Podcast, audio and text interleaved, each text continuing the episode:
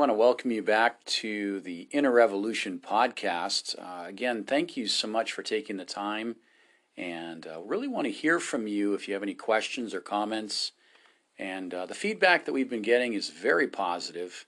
But this podcast is for you. So reach out to us. We would love to hear you. Today we're going to do part two to the missing man. Have a special guest today, Javid, uh, a dear friend of mine uh, for many years, missionary to China and also to Central Asia, and uh, just a real sweet heart after God. Very excited to hear his portion today on the missing man. So uh, we also have Atul Singh with us, my brother in arms here. Uh, he's settled down a little bit from the last podcast. We put him in a straitjacket this time, but um, anyway. Really tight, Pastor Jason. I can't get up. Okay, well, we are uh, going to start our podcast here with Javid. Go ahead. Great well, to have you, sir. Um, thank you, Pastor Jason. Thank you, Atul, for having me here. I mean, it's obviously it's great opportunity to be together and just really minister to the wide range of um, audience. We don't know who's literally listening, right? But we know that people are out there, and um, thank you for having me. This is awesome. I was um, in line with what um, what I heard from the missing man and um, what we were talking that day when you were recording, day before actually, a week before um, in regarding restoration and how we actually ended up with this topic of missing men. I was thinking of Paul and his life, how when he was Saul, we could see in his life that he's actually being a religious man who's very well educated, Roman citizen, taught, you know, trained in the school of Gamaliel, um, very well known individual, very famous, and so on and thinking that he's ministering to God in his mind, but he's actually have an issue. And this issue is that obviously he doesn't know grace.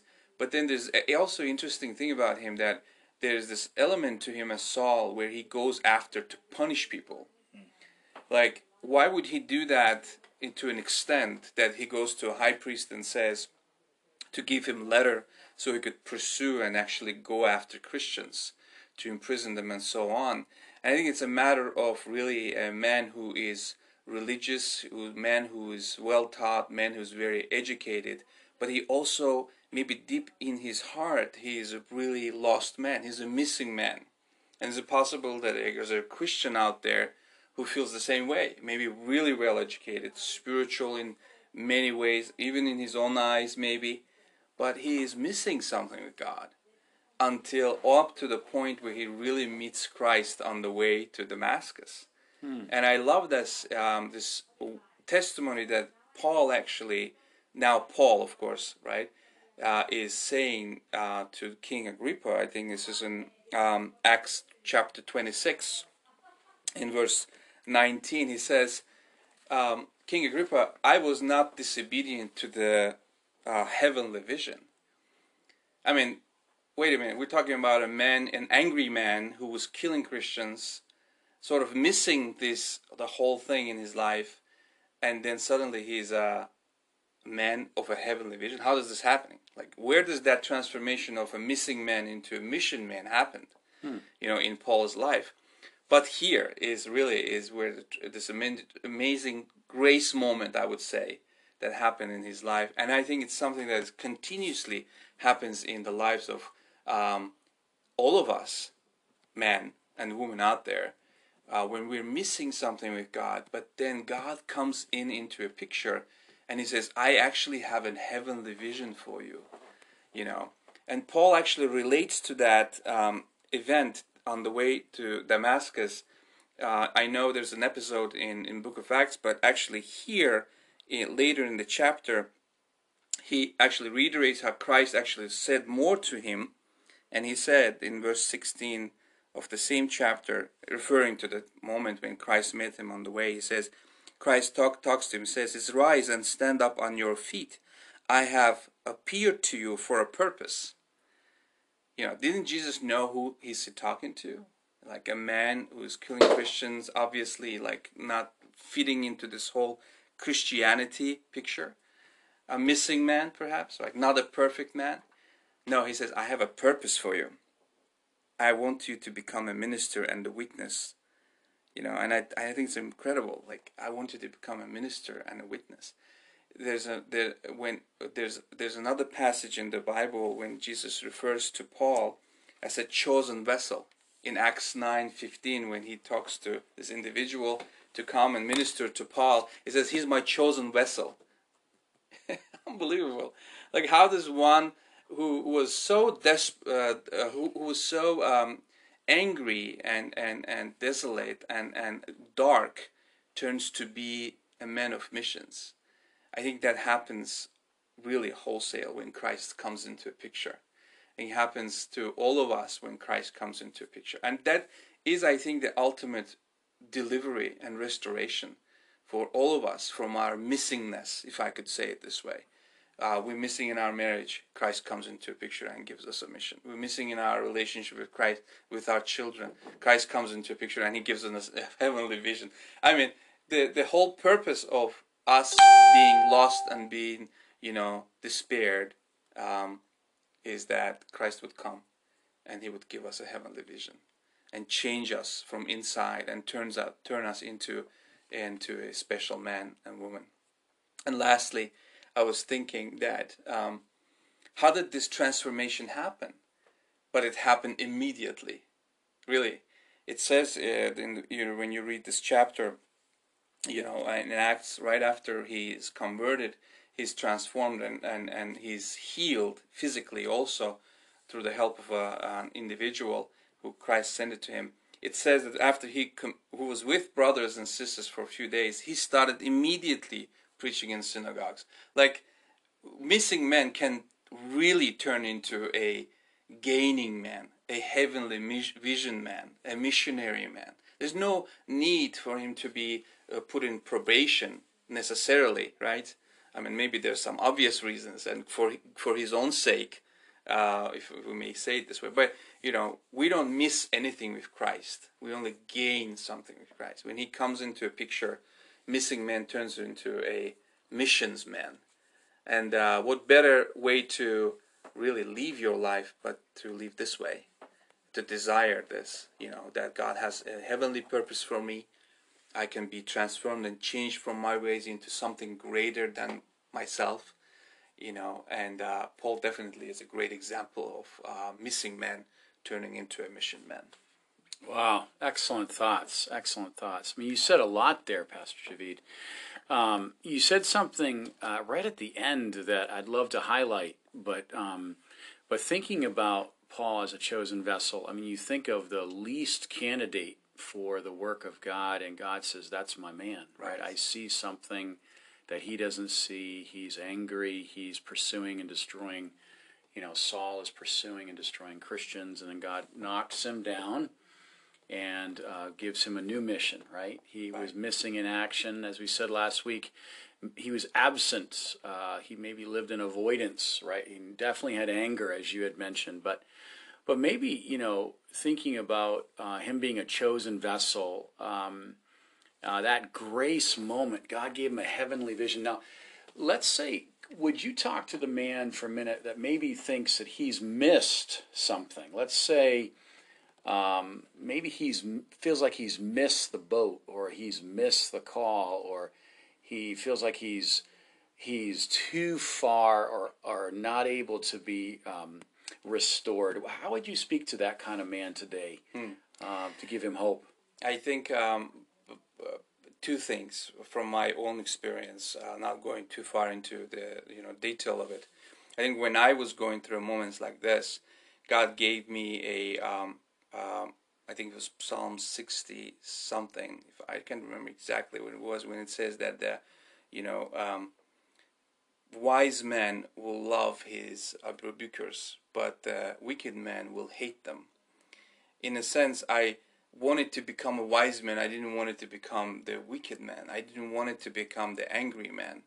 You know, I think it's a matter of choice when you come to a place like this, when you come to an end of yourself to desire to change. You know, God is a gentleman. He will not invade your space. He certainly didn't, you know, in many cases with the by biblical characters and our lives too, until we were broken. We have to be broken for God to intervene. You know, Paul definitely, Saul was definitely broken. You know, there was this element to him that he was just going overboard with his anger, and Christ met him. You know, I love this passage also in the in uh, in Luke uh, 22 when Christ says to Peter that when you're restored, I want you to go and strengthen the brothers. When you're restored, I want you know uh, when when do I restore God? Like when do I restore? Restore, really come to come to a place of restoration. Practically, I think it's it's the word. You know, practically it's the fellowship in the body. Throw yourself into a fellowship. You know, practically is to really get involved with uh, with people of God and the ministry uh, and find a person like yourselves you know to somebody i can be submitted to come and just really unload yourself and say brother i need help you know uh, the spiritual friendship is uh, is needed we're mis- we're fooling ourselves if we're thinking that we can do this alone right Wow. That's excellent. I'm going to have Atul share in just one minute, but just you said some key thoughts again. Uh, I love these broadcasts because they're so rich, but uh, there's no probation with God. Uh, restoration, we have that ministry of reconciliation. We're bringing people back to who they are in Christ. Uh, maybe their situation looks a lot different because of failure or because of just mistakes or because of a, just a new landscape, but God never changes, right? Romans 11 29, the Exactly. gifts and callings of God do not change. So, so let's say someone feels like they've missed an opportunity. If it's of God, it'll come back. It may come back a different way, but it will. It's God says, you know, it's not three strikes and you're out with God. You didn't miss the boat. Um, I, I will be faithful to bring it to pass. But there's restoration. There is a um, you're brought back hundred percent uh, to to His plan. Maybe not our plan. Maybe it looks a little different.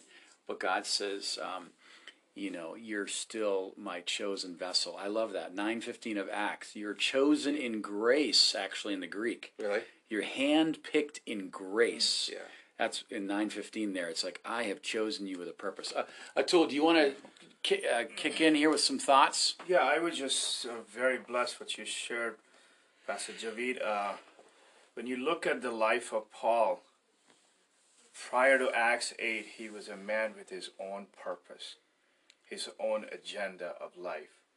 He had his own mission. But after the conversion in Acts 8, you see the purpose changing. There's a new fellowship that he had with God, and he had passion in his heart. And when you look at the life of Paul, he pursued it all the way till the end. And it says in uh, Philippians 3 5 through 9 that he pursued that passion. So, though he was missing, but that missing part of who he was became a mission, and he carried the mission with passion all the way till God took him home. And I think when believers or believe or unbelievers who become believers, if they understand the passion that they have in their heart, God could use that passion and take him into places they've never. It's your is your belly in, on fire for God or not? Is your heart burning for God? And we ask that question. If you are one of those people who are listening to this podcast, ask yourself, am I burning for God today? Am I passionate for God today? Is my belly is on fire for God today? Or I am or am I going to be just still in a corner and be missing rest of my life? These are awesome thoughts. We, we're closing here in the next few seconds here, but think about it. Maybe you're a man that is afraid of failure and therefore you disengage or you don't even engage. Uh, it's so important to know that God's called you with a purpose in Jeremiah chapter 1, 1 through 5, that He's put His words in your mouth, that He will be faithful and called you out of your mother's womb to do His, his work. So when we're thinking about uh, mission and we're thinking about the missing man, uh, God has so much for, uh, for you. Uh, so last last few seconds here, Pastor David. any anything you want to say? Yeah, just uh, the fact that you know how Paul is just re- referring again to that moment that uh, you know you will Jesus Jesus saying that you will be a testimony to me. You know, you are a testimony of Christ on this earth, and you should you should always remember that. Uh, no matter how far you go, you will you are still His testimony. He's His word never unchanging, and He doesn't change His character toward you either so you are a testimony and you can always come back. Excellent. Excellent.